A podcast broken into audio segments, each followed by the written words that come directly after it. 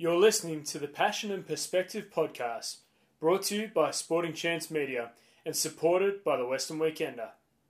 For three decades, Penrith and the surrounding community has turned to the Western Weekender. Visit westernweekender.com.au or find your copy every Friday.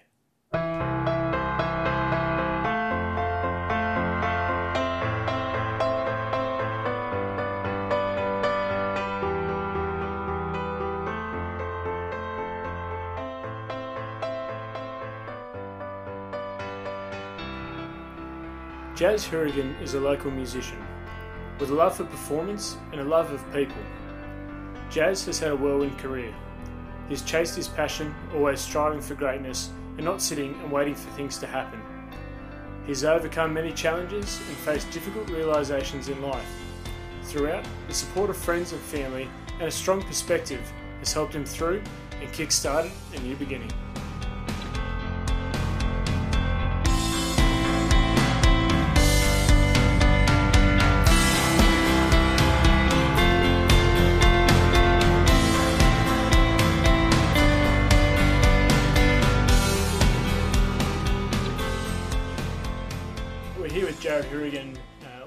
Jazz.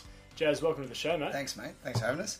Um, we, we spoke earlier in the week, and you said that your story from 18, I guess, through to now was quite abnormally interesting. Yeah. Uh, and we'll get to that in a bit more depth later on. But I'm keen to hear you grew up in East Blaxland, Yep. um, which is you know, about 90 minutes west of Sydney, in New South Wales. Tell us a little bit about your upbringing, mate. Um, yeah, so I was yeah, my upbringing was was, was really normal. Um, like just a, like a loving family, and I grew up across the road from my cousins, so not far from love, support, fun, this family. You know, that's how we brought up all those values. You know, I grew up with my mother and my grandparents, and then across the road, house full of cousins and aunties and uncles and stuff like that. So it was really, um, yeah, it was a great um, upbringing, just full of just activity. Like really, my mum threw me into sport real young, so I did swimming, tennis, soccer, rugby, touch. Just did all the sports, and that was a, yeah, it's a very active kid, mate. Yeah, And you mentioned that for you, family and coffee are the two things you can't live without. yeah, for Wh- sure. What, what's Yeah. your coffee order, if you don't mind me asking? Yeah, one more weirdo man. Like so, I have um, a, it's a small long black, three quarter full, with an extra shot in it, and it's that's just the perfect combo. And you, if you order one of those and you have a have a geese at the top of it, the crema and stuff like that, perfect. What time of day we're talking? Any time of day. Any time of day. Any time of day. Absolutely any time. But it's more importantly the, the family aspect, mate. What what Yeah. what influence did that have on you growing up? Having that support network, having that love around you growing up. Uh, it was huge, man. I think like my mother, especially. Well, yeah, my mother, and in combination with my grandparents, they're like just their, their natural uh, gifts are sort of a, of that giving nature, um, and they always have that sort of love and support, like feel about them w- without, you know, trying. It's it's a hard way to explain it, but like they're like showing that that's the way of life had been sort of just bled into me, um, and I just sort of had found that in anything that I was doing, that the support was always there. So the risk for me never really felt like a component, uh, and that kind of escalated all the way through to when I started doing the things I was doing later in life um, and chasing all these bigger dreams. But like I was always filled with a lot of self confidence and a lot of love and a lot of drive because I knew that that foundation was there. It was very important. And I guess you, you hear that a lot that yeah, parents or, or guardians they they influence by doing rather than saying. Was that the case for you? Yeah, absolutely. I feel that that's that's something that's always I think about that a lot. Like especially now, and then when I'm looking forward in the next sort of five to ten years, having my own kids and stuff. Like a goal of mine, someone asked me the other day actually, um, and I said like a goal of mine was trying to figure out a way to get somebody to move without asking them to move, um, which I think is a quite a cool concept to have because like it's because that that's where the difference is made. I feel, um, you know, you can ask somebody something till you're blue in the face, or you can tell them something and then they can tell you something back. But whether or not it goes in or it, it, the next step is taken is, you know, it's, it's a grey area. It's about setting a standard for others, I guess, isn't it? Yeah, it is. It is. It's um personifying the teaching. I guess that someone said that the other day. I was like, oh, that's that's a good quote. I can't take credit for it, but it's yeah. It's Oh, just, can. That's fine. yeah. And you, you touched on you, you a lot of activity growing up. You kept yourself busy. Uh, you and I played a bit of rugby against each other in We high did, school. yeah, yeah, we had a Blaxland rumble. Blacks Yeah. and Winmalee rivalry. We did. What impact did, did sport and those activities? What what impact did that have on you growing up? You know, connecting with other kids. Um, Yeah. I guess like a it's a a way to, to get the competitive streak out there. How did you find that? Um, yeah, I mean, the weird because like the competitive streak. Uh, just touching on that, like, funnily enough, never really had an impact on me. I didn't really ever play sport at that capacity because I just love people. Like that's my thing, and um, the sport. Like I just love fitness and, and people just getting around each other. That whole sort of um, you know just achieving things as a group. That's why I like the group sports. I started in swimming. I, I played tennis. I lost interest in those very cool. I say very quickly, but like it's like swimming, I was doing for twelve years, but. Um, like you, you lose interest sort of when you you're on your own. I'm, I'm somebody that's not really that good on my own, um, you know, with my own head sort of thing. So, like that's when I popped into that rugby scene, and it, that's I just thrived and I love that that vibe. Everyone's just sort of getting there for the next man, and it's just a really really fun environment to be in. Yeah, I think there's something unique around team sports and and people's.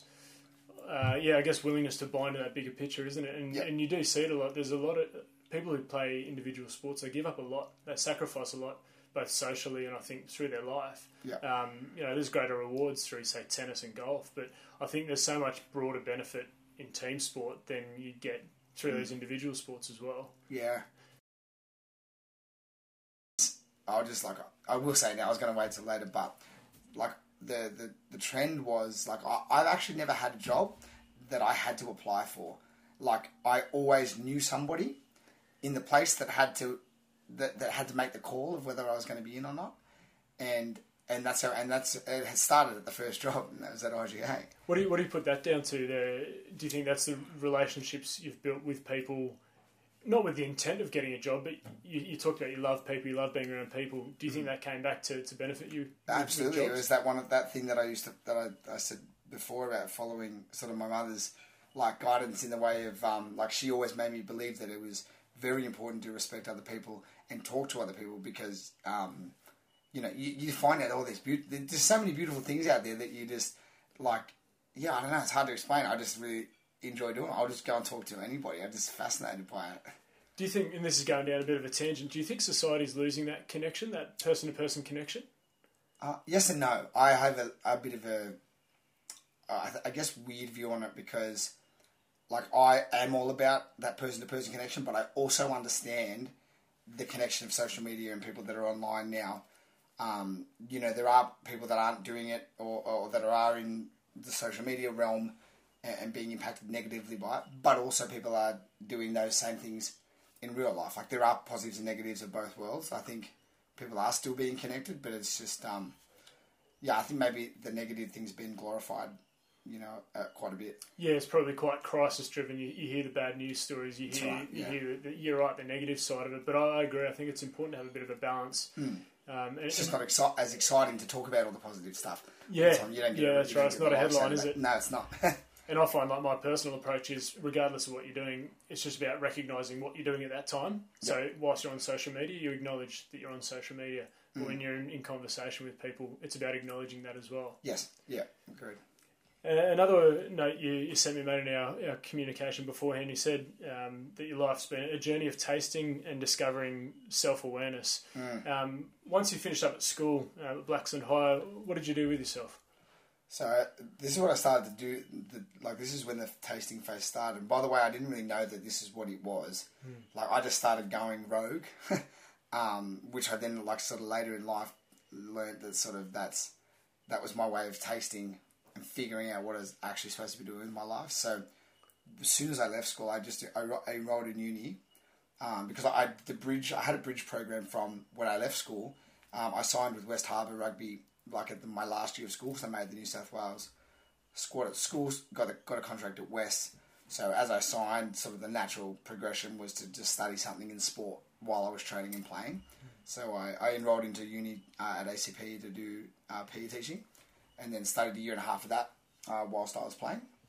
That was immediately after, um, and then uh, sort of deferred after that year and a half to pursue music full time because I'd also been dipping into that in my last year of school, sort of playing in bands like at school, and excuse me, doing bits and pieces there, uh, and then I sort of dived into the DJ phase in that back end of year twelve, purely from a guy that rocked up to my cousin's birthday party with these things called DJ decks, had them set up, and there's a photo that um popped up the other day from you know had they have those Facebook memories. My cousin sent it Yeah. to me, and I it was just me standing in front of the guy just like this, and I remember I remember sitting, just standing there, pretty much there the whole night, just watching him. Was it fascination? Yeah, yeah. I was like, what's this guy? Like, it's just like he like for me because like I was always I always needed to be in control of whatever music was playing, and because I, I believed I knew what was best for everybody, uh, music wise. Like I, I knew how to create a vibe. I, I didn't. I was like nine.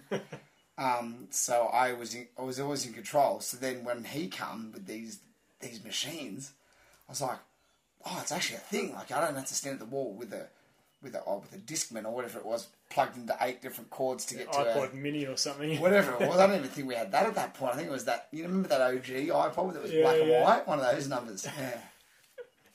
And, and going back to your earlier, what what got you into music in the first instance? Well, yeah, I had to like. It took me, um, like, I had been doing a little bit of work over the last sort of couple of years in getting my overall health sort of better, and it was then when I sort of discovered actually some earlier phases and some earlier things that I didn't actually remember popping up. Because for me, I thought it didn't start till sort of high school, getting on the drums and stuff like that. But we dug a little bit deeper, and like my mother had put me in front of the the Bee Gees one night when I was I think I was about five. I was waiting up for my dad to show up, and I was just waiting there, just watching the Bee Gees, and I was just like, and it was a back to back show. I remember it so clearly. It was they played the same show, but they played an intimate show, and then on the ABC or whatever it was, they doubled it into their show live at the MGM Grand. Wow. So at like a young age, I was like, okay, cool. Like there's this group of people that have a performance that have, have intimately captivated this group of people, and then they've gone and done it for now eighty thousand people. So for you, it wasn't necessarily the, the music in terms of instruments and sound. It was more the, the whole show Yeah, that, the that really drew you in. Yeah, it's how they made people move and how they brought them together. Yeah, It's funny. I- I'd be keen to ask other uh, people who grew up in the nineties. I think we all had those kind of bands that we recall. I think for me, it was Queen, Supertramp, and Daddy Cool. That I remember hearing oh as a kid. gotcha, gotcha. And I, I only remember a couple of songs from them, but everyone kind of reflects back to their growing up with, with a band or something their parents introduced them to. Yeah. Another quick side note: if you were to have kids at this point in time, right now, what what music would you be introducing them to? Mate, good question. Really good question. I, man, I, I don't know. That that's a very hard question, man. Because obviously being a musician myself, and then living with musicians, having good friends that are successful musicians, and being in a world that's sort of like oversaturated with skewed views of what music should be and what I, I, I don't know. I, We can come I'd, back to that I'd have to, time. you'd have to come back to me. Let's do another podcast. I'll have to think about that. That's I a good so. question. And so you post school, you're out there DJing. Um, you know, you got some local gigs happening. Yep. Where did your DJing take you? Yeah, that was so, so that ended up being sort of my like the gateway through to, to how I started making business from it. Um, because initially, like, because at first it was going to be a chase for the band life, that world. Like I was playing drums at the back end of school, sort of, and then when I sort of crossed paths with this DJ thing, like I asked if I could have a have a go and whatnot, and he said, yeah. Um, he was a good friend of my cousin, so he brought the decks around one day, said to have nuts at it. And I was in year twelve at this time, just got my P's as well. Had some friends, had some parties. I'm like, would you mind if I? I didn't even know what I was doing. I had one day on him, and I said, "Do you mind if I like DJ a party?" He's like, "Do you know what you're doing?" I was like, "Well, I can plug him in and I can press play. I'm sorted." He's like, "Okay, sweet." So um, he goes, "But I need a couple of the." Like, long story short, what I ended up with was one of his CD players, his mixer, and a, and I had an iPod. So that was my deck setup. Um, and I made it work. I was just I played it. Um, I was playing house parties for fifty bucks. And how old are you around here? 20, So this- 19? Uh, you t- oh, so a seventeen. Oh, so still in school. This is happening. Still in school. Right. Yeah. Gotcha. Gotcha. Yes, I'm 17, so I'm just playing parties, and because I'd found at that point this was a like sort of uh, when when sport and music were crossing over. Um, so at this t- stage, I was still sort of heavily in training and sport, and so I hadn't touched a drop of alcohol at this point. No drugs, no, none of the um, none of that underworld stuff that sort of like got got into me later on in life. Like that was not a thing. So I was just driving around to parties and pretty much controlling the music at all the parties anyway. because I didn't drink and everyone was just yapping. So I was just like, well, I'm just going to control music. So it ended up going, well, I've got a DJ set up now, so can I come and I'll just DJ and cost you 50 bucks. And for them, they was like, well, that's a case of beer, so yeah, no worries. And is this all people you knew around the mountains? Yeah, bro. Yeah, it was just started from people that um like were at my school, and then it was just sort of just stemmed from there. One person had a party, the people that were at that party had a birthday coming up. Can you DJ mine? And kind of just built for just word of mouth, and then because people knew me because I talked to people all the time. That's the only that's the only reason why I know a lot of people because I just talk to a lot of people. They have no choice. It's a good trait to have, mate. yeah. Um. So then I just stemmed from there. They're like, oh, I know that guy. Yeah. Okay. No worries.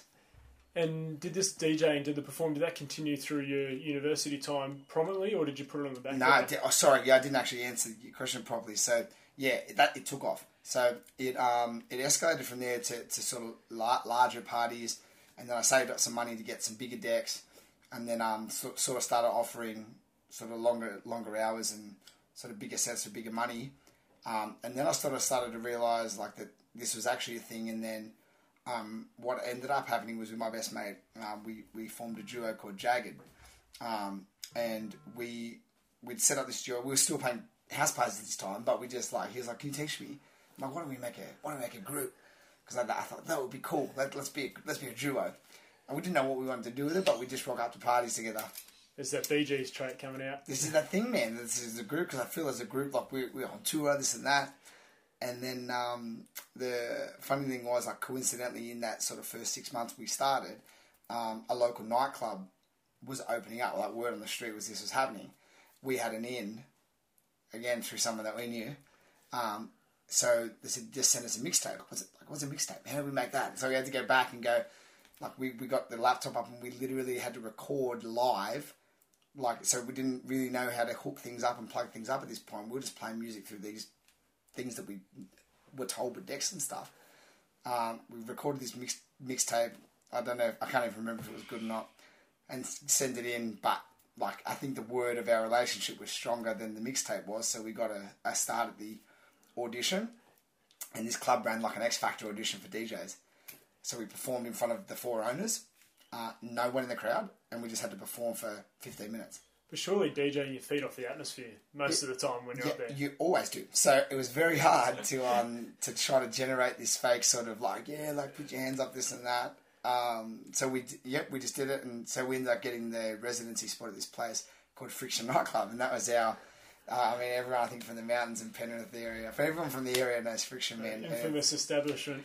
yeah, and you know what? It was the time of our lives, to be honest, man. But it was the it was the blueprint of like sort of Uh, our success as a duo because from there, because we'd supported like they had a, they had a bit of cash because they were very successful at the start when they opened, as any night, new nightclub is.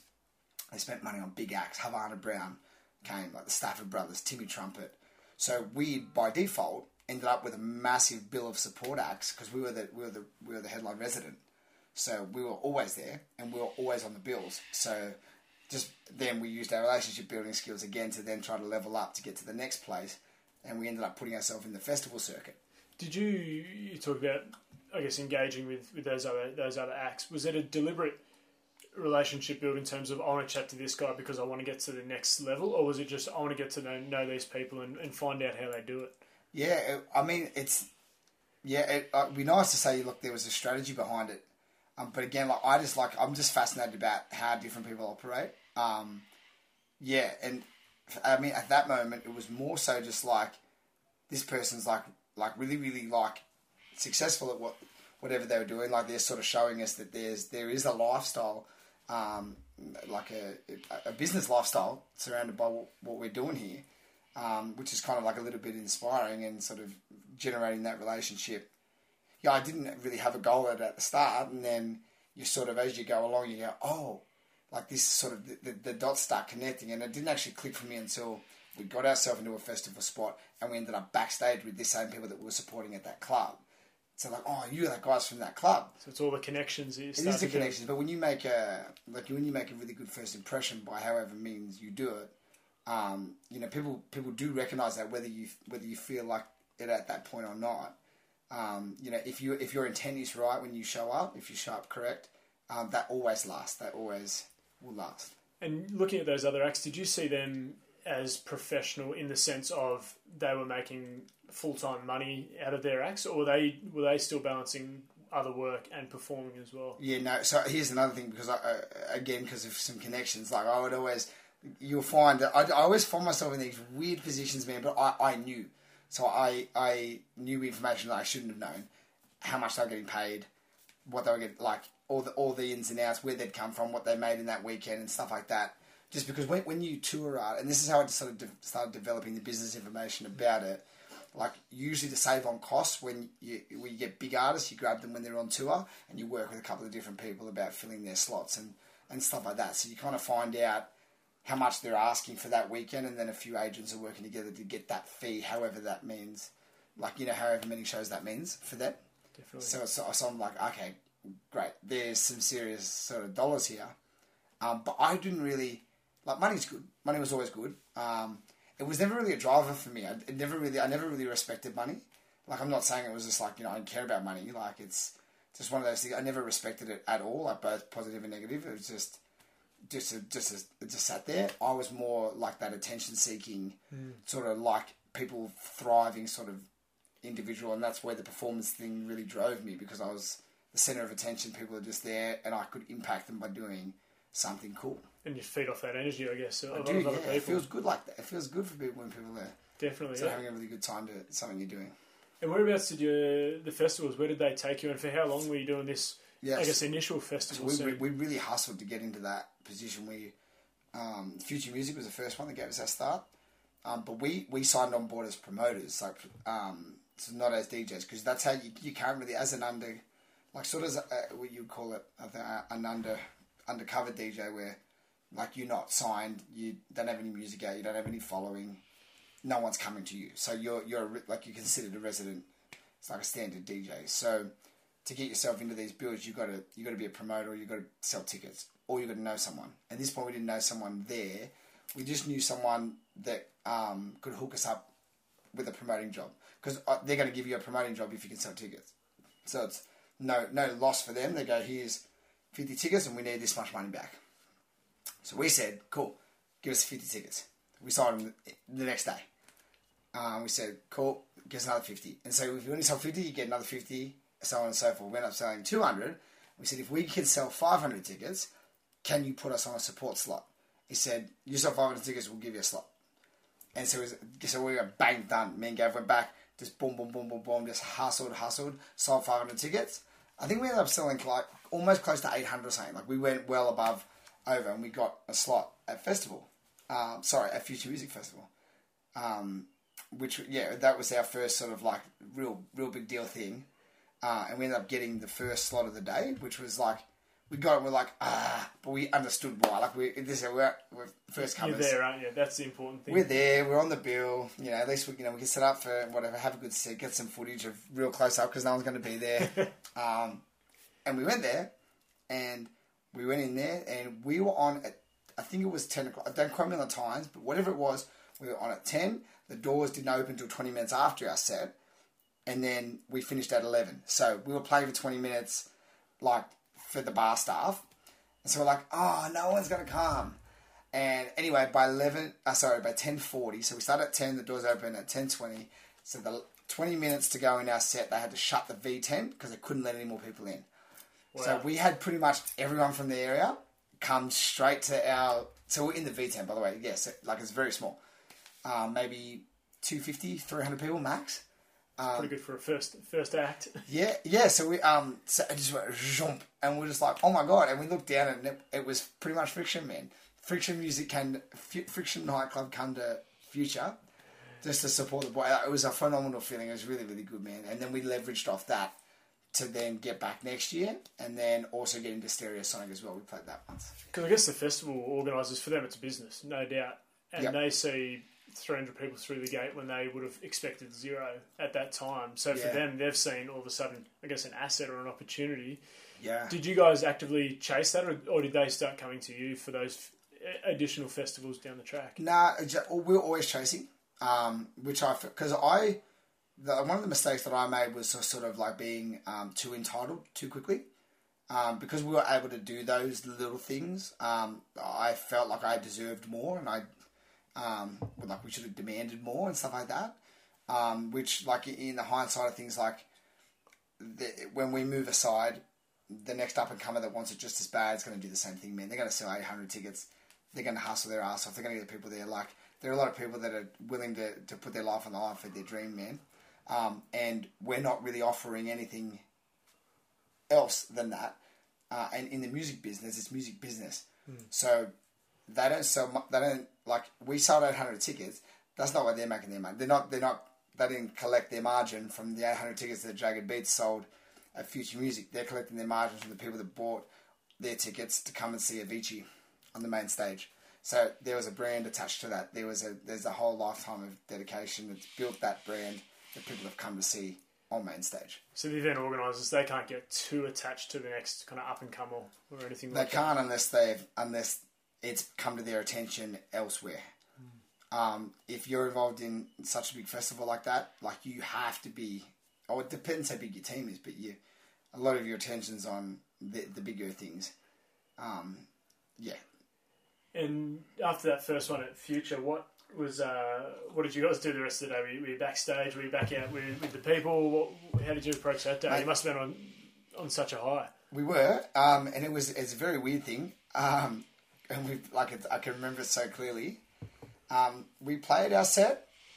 We went out. So we played the first year that Pharrell come to Australia. So that was our that was our little claim to fame. Like we played the our first festival was Pharrell's first festival in the country. So we were backstage, and then Pharrell's set was on. So we got we went in like into the crowd, like because we had heaps of friends, that, obviously that came. So we went into the crowd, and then we watched Pharrell's set, and Pharrell played at midday, right? So an hour after us, he played at midday.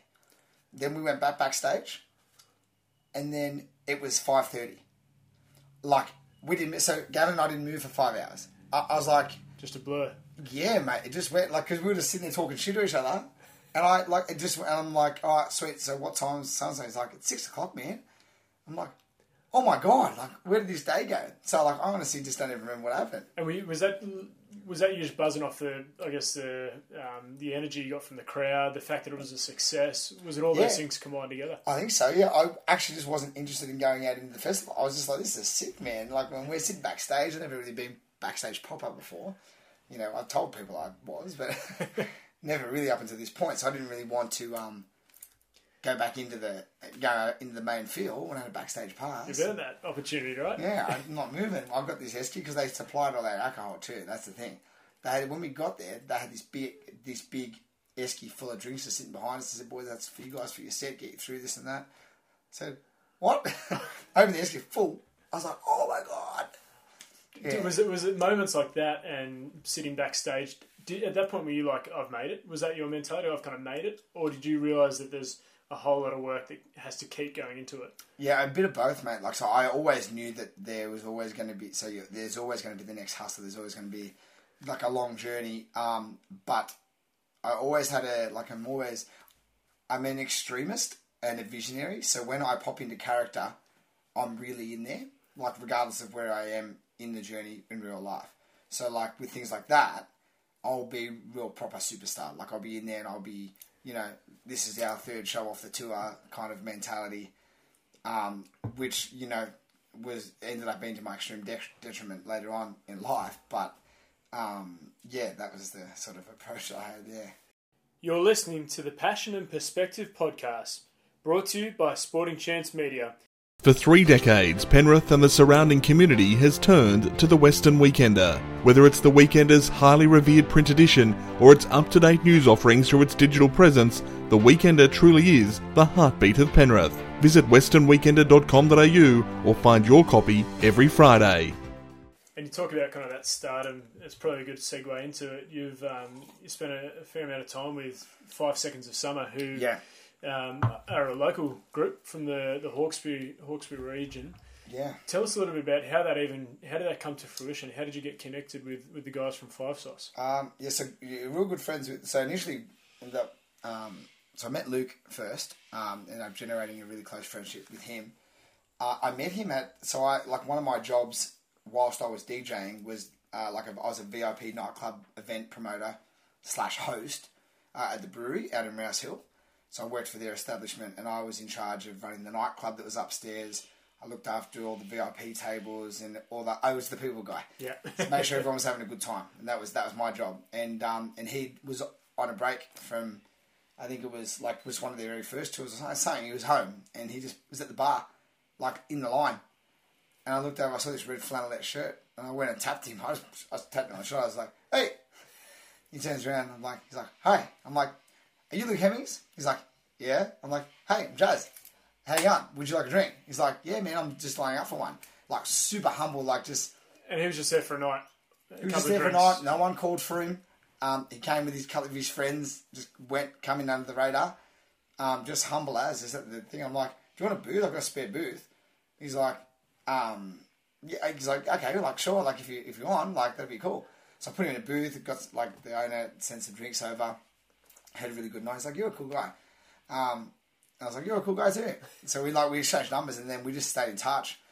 Uh, and then like yeah, we just developed a really really close friendship. And, and at that point, at that point, Jazz were where were Five Sauce at in terms of their Huge. progression? They were massive at that point. They'd already dropped their they dropped their first album, the the one that She Looks So Perfect was on, like Yep. that multi platinum record. Uh, yeah, they were really large. And yeah, it might be a silly question, but would people at the bar, do people recognise Luke, or is, as a person, he was still kind of under the radar? um, yeah, they do recognise him. Um, but the brewery is a very um, it's a very dark place upstairs there, so you, you can go in under the radar unless there are cameras flashing in your face, um, unless you go in, you know, with all the attention with security and stuff like that. Like he just strolled in. And it's his local. Coach It was his local, effectively. So, um, I mean, people didn't really bother him. Um, as they started going more regularly, and as they continued to get more popular, um, but he said he even said himself like he found that just at that point in their career, like just uh, in Australia they didn't they weren't as recognisable. Like he just didn't get he didn't get like um, approached as much. People probably recognise their music more than the people. Maybe, yeah. I'm not I'm not really sure um, as far as that goes, but yeah, he's he seemed to slip into the brewery a couple of times under the radar. Different story at Marquee though, like because it's in the city. Um, so maybe it's just of where he was. I'm not sure, man. And so you, you've exchanged numbers, you've started, I guess, a bit of a, an informal friendship. Yeah. Where, where to from there? Yeah, we just um, so we just kept in touch, and then um, like I just ended up saying that I was just starting out, like trying to make music and trying to do my thing, like because at this point I'd started doing acoustic gigs as well, because like so DJing and I was drumming in a band and started acoustic, just really just trying to get around and just sort of figure out what, what I was supposed to be doing, and then actually meeting him sort of gave me a little bit of a kick about sort of um, wanting to be, do more with music and stuff like that because when you when you have in front of you somebody that and this is this moving thing again that's sort of leading by example like like personifying the life that you sort of I dream about every so often at that point. They're doing it and not talking about it. yeah just just, just doing it man. And he, he was 18 and he just turned 18 you know and um yeah just just just really really successful really humble. And I was like that's cool. Like I want to do that. I want to be really successful. I want to make a difference around the world. And then I want to be able to come back home and be humble like him. Like that was cool. Um, and so I, I sent him a couple of songs that I'd made, and he said, "Oh, these are really cool, man!" Like, um, and then I'd ended up like in that year going over to the states, my for the first time to get into a, a competition that, like, it was a competition that got me to the states to try to meet the people that I needed to meet. Because at that point, I was doing the whole X Factor thing, the voice thing, and trying to audition, not getting lucky enough to get a start, and or whatever that you know that viewpoint was. Did that hurt your confidence? Yeah, yeah, heaps. And then I, I'm not a very patient person, um, so uh, my mentality was sort of okay. If you're not going to help me, I'm going elsewhere. Um, That's, that, that's a good trait to have. yeah, well, because I didn't have much more education into it than um, sort of what society here shows you, and that's if you want to be a singer, you go to the X Factor or the Voice or the whatever. Not sure on any of those shows, but that's just what that's that's the that's the pathway that you're shown. You're not really shown that music is business, and what you're building is a brand or a project um, around that business. So um, yes, I went to the states to, to meet the people that I thought could help me. I ended up meeting someone that, that could. Yeah, Is that when you say someone that met you? Is that a, an agent? Is it a producer? well, that's what I was going in search for. I didn't know, so I was going for an agent, a producer, whatever. Um, so I got to a competition that I I had a look at the names of the people that were speaking at this place, um, and then like I'm just, and then just hustled. So like I just got myself in a position where I could speak to the person I needed to speak to because they offered seminars, but only every so often you had to. They offered go sees, but you had to line up for ages, and then because I would just sit there and break down, and like it was a really cool experience for me because I would just people watch, and I watch people just hustle and step on the next person to get to the front of the line to get all this and that. And I'm watching it and I'm just like, I sort of like watch it like it's a movie and I go, this is how these people are operating. And I try and think about what's the best brain space that this person, like this successful producer or whatever they may be, when's the best time and when will they have the most space to take the information that an up and coming artist is going to give them? Because you've got to think about, you've got 100 people in line with a, with a next hit record, work with me sort of thing. And is it a face to face interview or, or audition? Or? Yeah, it was just this was a talk, so you got to sit down with him for like it was like a ten minute window. You get to go. This is what I got. Real elevator pitch. Yeah, this is what I got. Um, and then and then they come back with yeah, this is our this is the price. It was quite an intimidating process because when you got to the final ten people at the table, there were the ten people at the table, and then this person spoke, so everyone listened to you, your shit. Then they left, and then everyone moved up, and the line moved to the table. So there was a room full of producers, but there was hundreds and hundreds of people from across the world at this conference. And this is is this in Los Angeles? Yeah, yeah. So the one the biggest city, Hollywood. In the, in the heart uh, of it, bro. Yeah, yeah, yeah. So you, had, you had to get you had to get invited to be at this um, competition. You had to audition online and make it into your country's team first. So that was the first step. Did you know anyone else over there? No. So you're sitting there in a room with complete randoms, having to yep sell your dream to, to producers? Mm. Well, I was more so. I knew what I wanted to sell. I, that that was the thing I always, and this goes back to where my mother filled me with a very clear direction about um, once once you found something, you just go. Um, and so I knew that, so that was fine for me. What I was trying to break down was how to get that across in the most efficient way, and what position I needed to get him in. Because if you sit someone down like that, that's a very very busy person. They've got a lot going on. They hear the same thing every time you need something that's going to make them go, oh, oh shit, like, okay, I didn't expect that. Let's talk.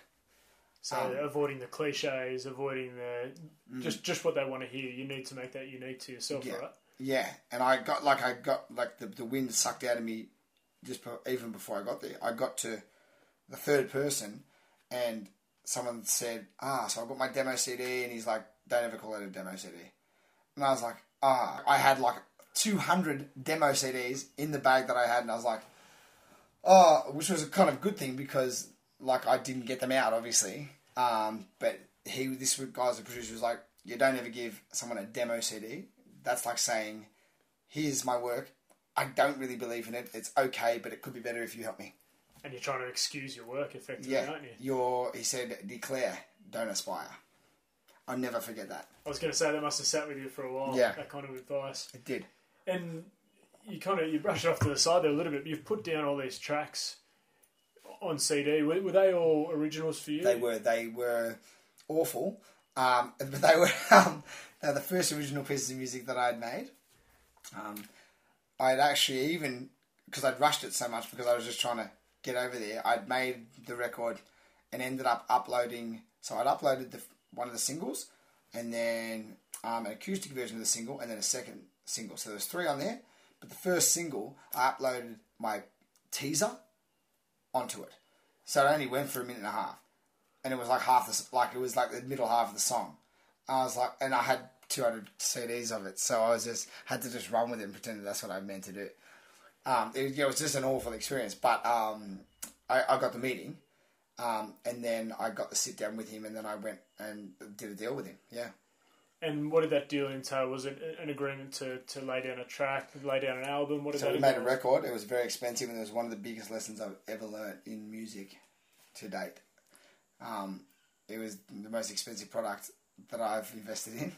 Um, at this point, I'd already invested, oh, I think, let's say close to thirty thousand in this journey. So if you accumulate all the stuff, you know, buying all my equipment from when I very first started playing gigs and stuff like that, to to investing in trips back and forth um, from places and then getting the money to get into this team because this competition costs a lot of money to get to but it was my leverage into getting into this and it was and it allowed me to tell my family and my friends that I had something going on. Mm. I wasn't really sure. I believed that I would one day figure it out. didn't know it was going to be then, but I come from a family and a friend group of structure. Like all of my family are givers and they're lovers and they're supporters, but they're all government workers. We all they're all teachers, um, so they all make a difference and they all do that thing, but they they do it within the confines of uh, of a structure. My mother's a very organised. She's brilliant. Like she's very organised, very on thing, and I'm a very not. Like I'm just loopy. So a go getter, if you will. Um, so I used that's why I used the comp. It was my way of going. Oh, I've been accepted in this competition. There is a support net. There is a support base there for me, for me to go and jump and and do this thing. And you're on there. You've just, I guess, handed over this check. You're Mm. you're in Hollywood. You're in the biggest city in the one of the biggest cities in the world. Were were you scared throughout that process of that it might not play out? No, I it was the opposite, which was the, again like another situation to my detriment because I'd worked, I'd, I'd hustled so hard, and, and I'd to this point had had a few different things where I'd put myself in a position to get something or leverage off something before I'd had to work for it. So I'd raised all the money myself to get to this competition. It cost about fifteen grand in total. So like include like comp fees and accommodation and flights and stuff like that. So when I went to the comp, because I got accepted into the comp, I didn't. I had to pay my way, all of it. Um, I ended up getting first class tickets because it all supported the whole, but like my project. My project was I'm, I'm going to LA to cut a record. Like I'm going first for a comp, then I'm going to meet this big producer. I've got to fly first class, and I've also got to tell everybody that I'm getting flown first class. So that was your choice to fly first class, or that came as part of the bundle. Uh, there was no bundle. I just presented the bundle to the world on social media. Yeah. So I just packaged it together, and then I'm like, oh my god, like everyone's like they're looking after me, and um, so that cost me a lot of money just to put that front on. Then I got to so I'm on this high of just building like building fronts for things, as I said to you before, I'm an extremist and a visionary. I'm in character. So I get to this producer. This producer, the one that ended up striking a deal with, I was after him that whole time because he his resume was that he was on a board with Ariana Grande's musical director. So he had access to the team. So that's what I wanted. And So it's quite strategic the way you wanted to approach it. Absolutely. So I approached him and then and we did the deal. Um, and so my vision for that project was lay the record down with him, and then his name goes on it, his name goes on it, his name goes on it, and Ariana Grande's name goes on it by default because he's her musical director. And I said, I'm made. That's it. I'm going to put this record out. Was the record was that tracks that you had up your sleeve, or you had to start from scratch once? No, so I wrote them at home first, um, and then and then I paid for everything outright, so I owned all the masters. Um, and just to put it into perspective, it like, and this is hopefully this will help somebody one day. Um, for for the record, if you're unestablished, um, doing something like this doesn't work. It's very expensive. A record, I, I put five songs on this record. It cost me seventy five thousand dollars. Cost me fifty thousand dollars in US, and then uh, like the, the exchange rate for the Australians, about seventy five thousand dollars is what it cost me to make a record with Ariana Grande's name on it. To which I found out doesn't work when you just put it out. And do you, at that point, do you agree on what cut you're going to get from sales, or does that come? No, I, I know because I, I that at that point I understood that when I bought it outright, so I owned everything. So in my mind, I'm like, oh my god, I'm a double made man because now I own everything. So I'm going to put this out. It's about to drop. Luke and the Five Sauce guys are going to uh, support it, uh, which they did. Like God love them. Like I like I love those boys to be so they're the best. Like they just they probably listened to my record. I don't know what they would have said behind my back, but like if I were them, I would have said this record sucks. But they just like they just liked me and they supported me, and I appreciate them so much. And they they supported it. They retweeted it. All my friends back home retweeted it. Everyone got behind it. And the direct buy link. So this is before Spotify and Apple Music really popped. Like they were there, but we were sharing buy links. So when you hit the link, takes you straight to iTunes where you can buy the song. So that direct buy link had 35,000 retweets on it. So which means 35,000 people have retweeted it. Deliberately hit That that button. exact yep, he deliberately hit a button. Plus the people who just saw the tweet. Plus people who saw it, and I made about maybe 300 bucks. Three hundred bucks. made about 300 bucks from 30,000 retweets on a on a record that was 9.99. How did you feel after that?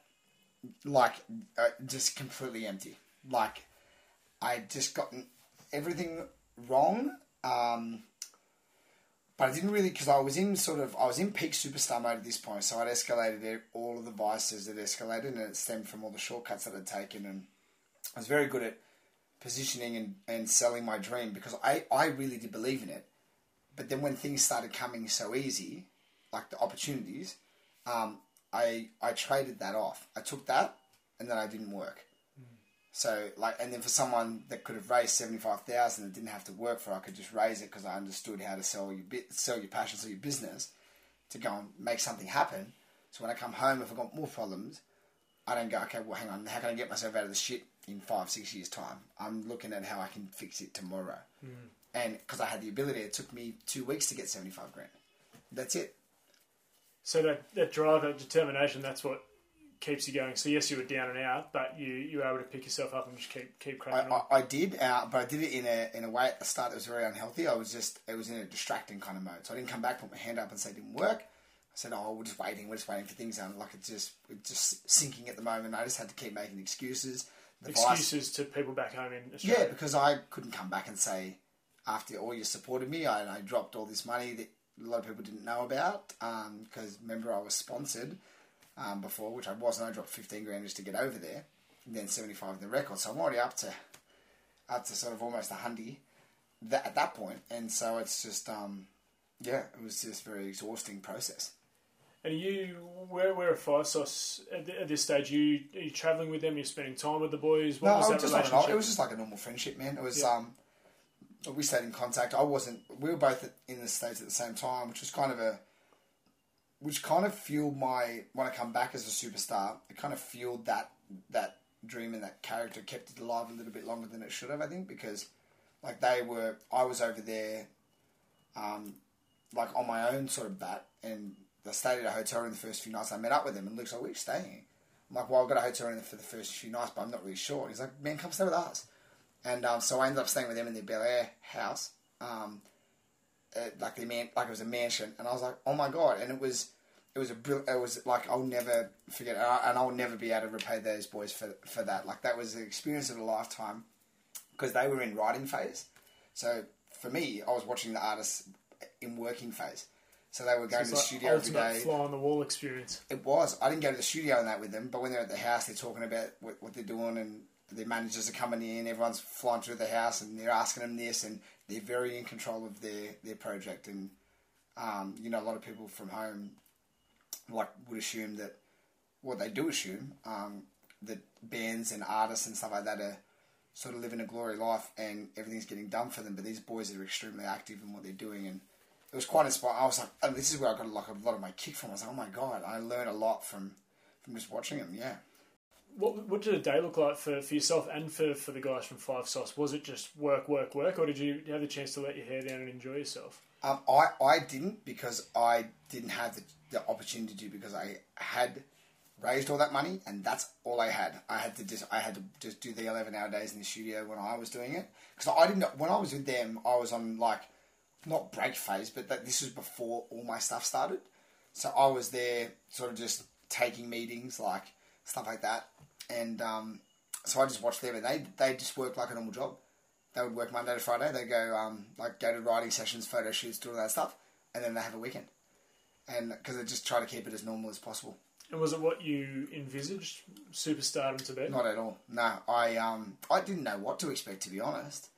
Um, and I actually didn't even expect to be there because I just thought I'd catch up with them a couple of times. I didn't want to bother them because they were I knew they were, they were working so hard and stuff like that.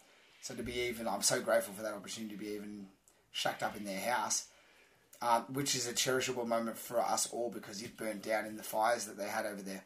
Um, so it was at Linda Flora, they had those big fires. Yeah. So it no longer exists. So it's something that I definitely hold close to my heart for the rest of my life for sure. It must have been, um, even now looking back, you must pinch yourself because that's it's such a unique experience. But you earned it, you made it happen. Yeah. Do you look back on that time uh, positively? I do everything. Everything I do. My, my philosophy now, like, is so I, I, I would ne- I wouldn't take a thing back, except for the people that I hurt, uh, and that's that's what I, I live by now. That's that's it. And is it without you know delving too much? Is it people in America or people back home you feel like you heard? Definitely people back home. Um, you're definitely people that I care about for sure because um, I definitely pushed relationships and, and friendships to their maximum when I got myself into a lot of trouble and you know telling lies to the wrong people and bringing a lot of heat and negative energy onto my family. You know through the, those vices and those means, it's just not a very good experience to have.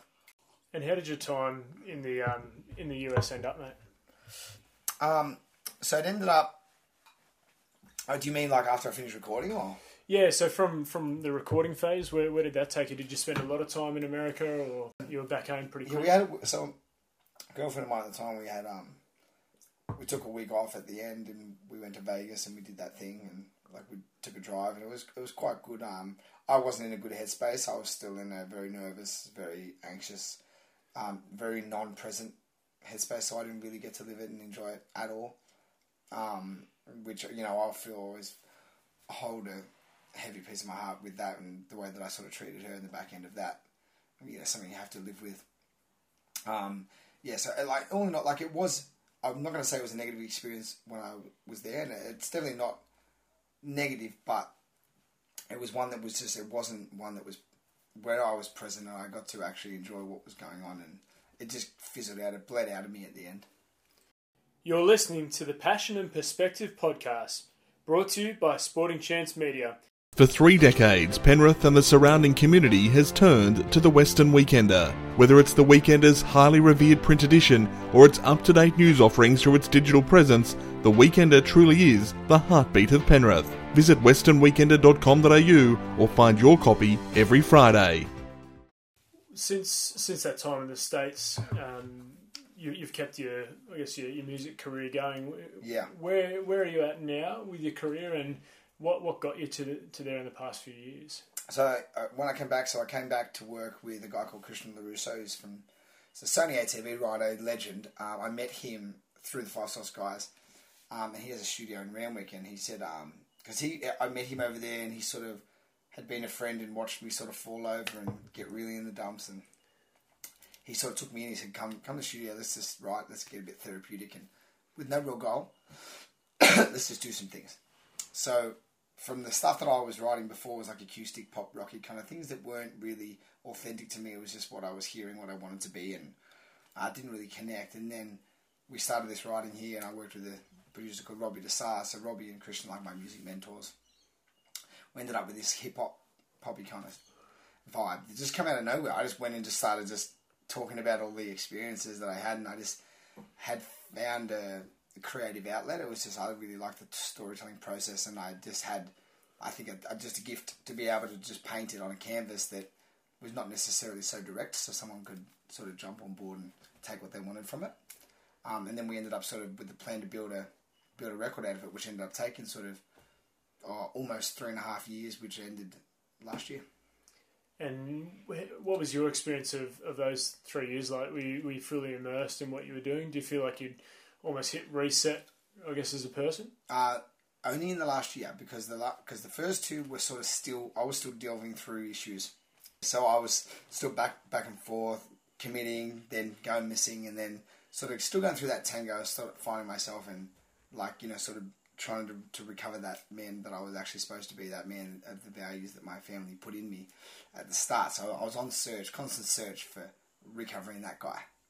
Um, and so through this, I'm still doing my gigs. I'm still hustling. Um, and at this point, I'd sort of put my hand up to talk about all the things that had gone wrong and what I owed and stuff like that. So I went into different jobs, uh, did some traffic control, ended up on that. And we, you know, we can talk about that. I saw your face light up. You can talk about that in a bit. Um, so that was a job. Worked behind bars. Um, I did a little bit of labour, picked up a shovel, I think once or twice, and um, doing my and then on the weekend DJing, um, singing, doing all that combo. At this point, the DJing and the singing were just business, like were just work gigs. So they weren't shows per se like with Jagged. They were just showing up for five hours DJing. So yeah, so that was all a combination. So I'm just still just hustling with no real direction. I just had to patch, fix all these debts that I had accrued because it had escalated another sort of tenfold on top of that because I kept borrowing and I kept doing things, not being honest, and it really, really blew out. So I had to just keep actively running at it. So the jobs you were doing, that was purely just to get the debts done, That yeah, to waive them. yep. you did touch on it there, the the, the traffic controller, the lollipop man, which, and you know saw you on national television. What, Yeah. What's the backstory there, and, and how did you get on Yeah. national television? Oh man, how do I get anywhere? I just, I don't know. Um, I was dancing on the road because like we're just there, we were there for four or five hours at a time. Sometimes standing there with the with the stop slow bat. Um, and so like I just got a bit bored. So one day I was just like kind of just you know in the dab phase come out, doing a couple of dabs, pointing people across the road, and it's a very small community up at Mount Victoria there, and it was just a, it was one it was a Great Western Highway, that, so was everyone had to blow through there. So like I just end up seeing the same people sort of every day, and sort of just trying to bring light to the situation because it was a very frustrating situation for transporters because they had to get home and to work and stuff like that, and we just got like a whole you know five k's worth of road that people are digging up and people are having to wait. So someone filmed me while I was dabbing, and they ended up being someone that ran the Good Movement page online. Uh, Overnight, it got almost a million views, which is by far the most views I've ever gotten anything whilst trying to chase a music long dream to be a superstar for five or six years, and I just dance on the road with a stupid highlighter vest and get hu- It almost goes viral. goes viral, and then um, this was approaching Christmas of 2016, and then this this random person calls me and like, "Hey, it's so and so from Sunrise." I was like, "What?" Like, what happened? Did I win the lotto? it's like, nah, nah, but you want to come on Christmas Eve? I said, what for? You want to hear my new single? Uh, and then she's like, no, um, we got a video of you um, dancing on the road, and we really think it's a, a good feel story. Um, so Boxing uh, Boxing Day, Christmas Day of 2016, I was on Sunrise. There you go. Did it eventuate to anything off the back of that, or it was just on the No. show? That was it. Yeah, just on the show, just get on there, just cause a bit of muck, and then uh, that's it. How do you feel, Jazz, when you're performing? And I don't, I don't mean as a traffic controller, but when, when you're out there in front of people, you've got hundreds of people. What are you feeling as a person? Um, oh, I love it because you can, as a performer, like you noticed everything. Like regardless of whether you like you seem to be like lost in a moment of your own, like you notice, you see, you hear everything, and it's quite, it's quite impactful. Like to look down and see somebody lost in what you're doing.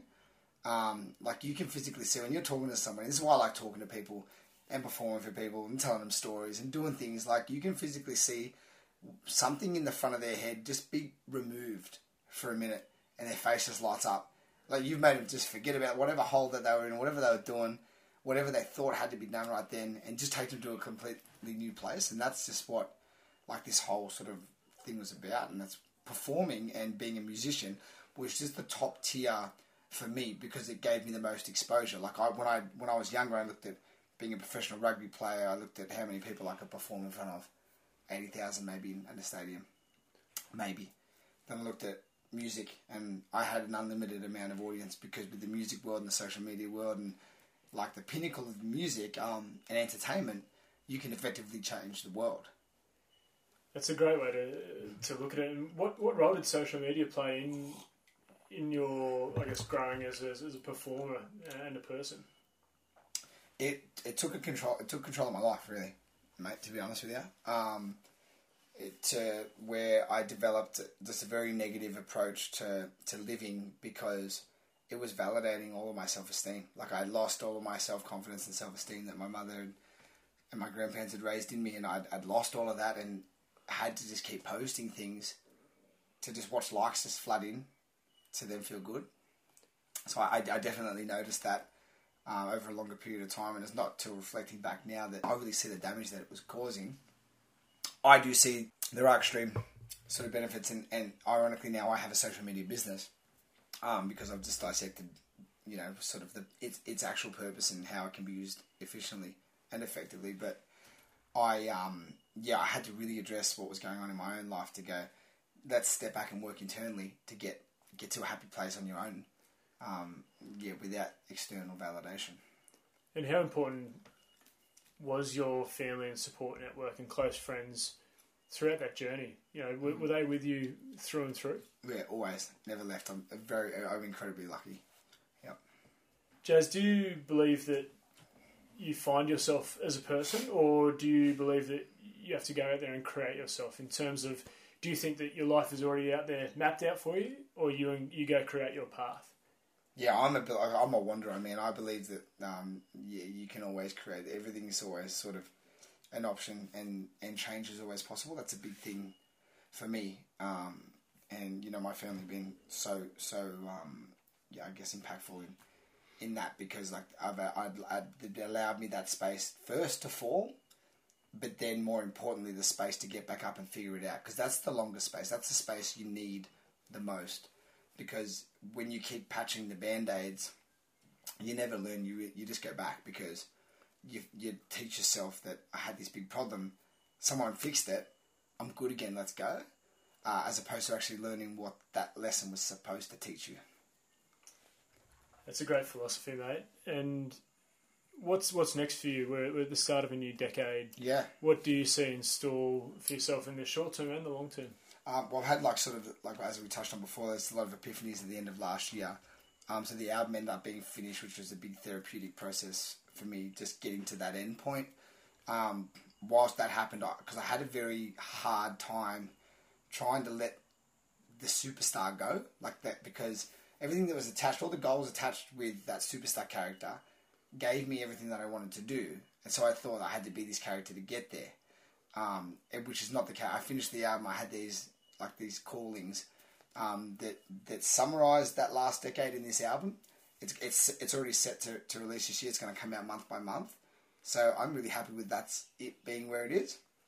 Um, I've looked looked back on the decades worth of relationship building and industry stuff, and have positioned myself and partnered with an agency that do all my bookings now. So I'm always I'm working Friday, Saturday, Sunday as as a working musician, but I'm also selling venues for them as well. Like I, I like I'm a part of that business, so it, it just sort of rolls through like that. Um, and then uh, so I've side chained that also with the social media business from from um, connections and relationships that I've built. So I've pulled a lot of resources from the decade, um, which has made me satisfied of of being okay with reaching the level that it reached, and, and not Madison Square Garden, which was originally the plan. Um, still might come. It, it still might come, but I'm not. I'm not chasing it with any means possible. Like that, I'm just living my life now, um, with the self awareness that I have, and it's sort of led back to your first question. I smile when you when you asked me what my first job was, um, which was at IGA, the grocery store, and like I, if you ever look at all my pages now, um, I went to change myself from being a music artist, and I wanted to just be a public profile, and it wouldn't let me do it. And the first option I could choose was grocery store, and for me, it's I've developed all these little different things, and I have all these little business ventures, and I've got two of them there, and I've got all my fitness and my community that I'm in. I work at a behaviour school with street kids, and I'm making a difference there. I'm still making music, and I'm, I'm sort of I've got a couple of businesses that are going really well, and so I'm really content with being a grocery store like I do, just a bunch of different little different things, and that's like building my empire, and I'm cool with that. Which previously in this last decade, I wasn't so cool with wanting to be all these different things. I had to be one thing, and you had to know what it was when I showed up, and that was you know when Jazz rocked. Oh, he was the he's like he's the artist, he's the thing, um, and so I was just so infatuated by just having to only have one one thing, but just now just figured out a way to sort of get to the next stage. So to answer your question, I guess this year's I'm going back to study to to finish my teaching degree um, and move into the behaviour school setting that I'm working at already. Um, still have these other things in the background. Uh, you know, if the music pops, the music pops. Uh, I'll still I'll still keep making music. I've just been in the grocery store though, and living by this program that I'm living by now has allowed me to understand that the lifestyle of the musician wasn't for me. That's something that I can't con- I can't control. I'm not that my my my system doesn't work well there. Um, but that doesn't mean I still can't create. I still can't make a difference in that platform. Jazz, you described to me your life as a, a combination of many different experiences. Uh, really appreciate your, your honesty and, and Yeah. openness on the show today. Uh, before we do wrap up, uh, please do give your, your social media and, and Spotify uh, a plug. Um, Yeah. We know you've got an album coming out shortly as well. Yeah, thanks, man. It's uh, so my handle is just Jarrod Michael, and it's spelled J A R R O D Michael. Um, that's the handle for Instagram, and that's the title for Spotify. Jazz, all the best with everything upcoming. Again, thanks for your honesty and openness, and Yeah. all the best, mate. Appreciate it, brother. Thank you. Thanks for listening to the Passion and Perspective podcast, brought to you by Sporting Chance Media and proudly presented by the Western Weekender.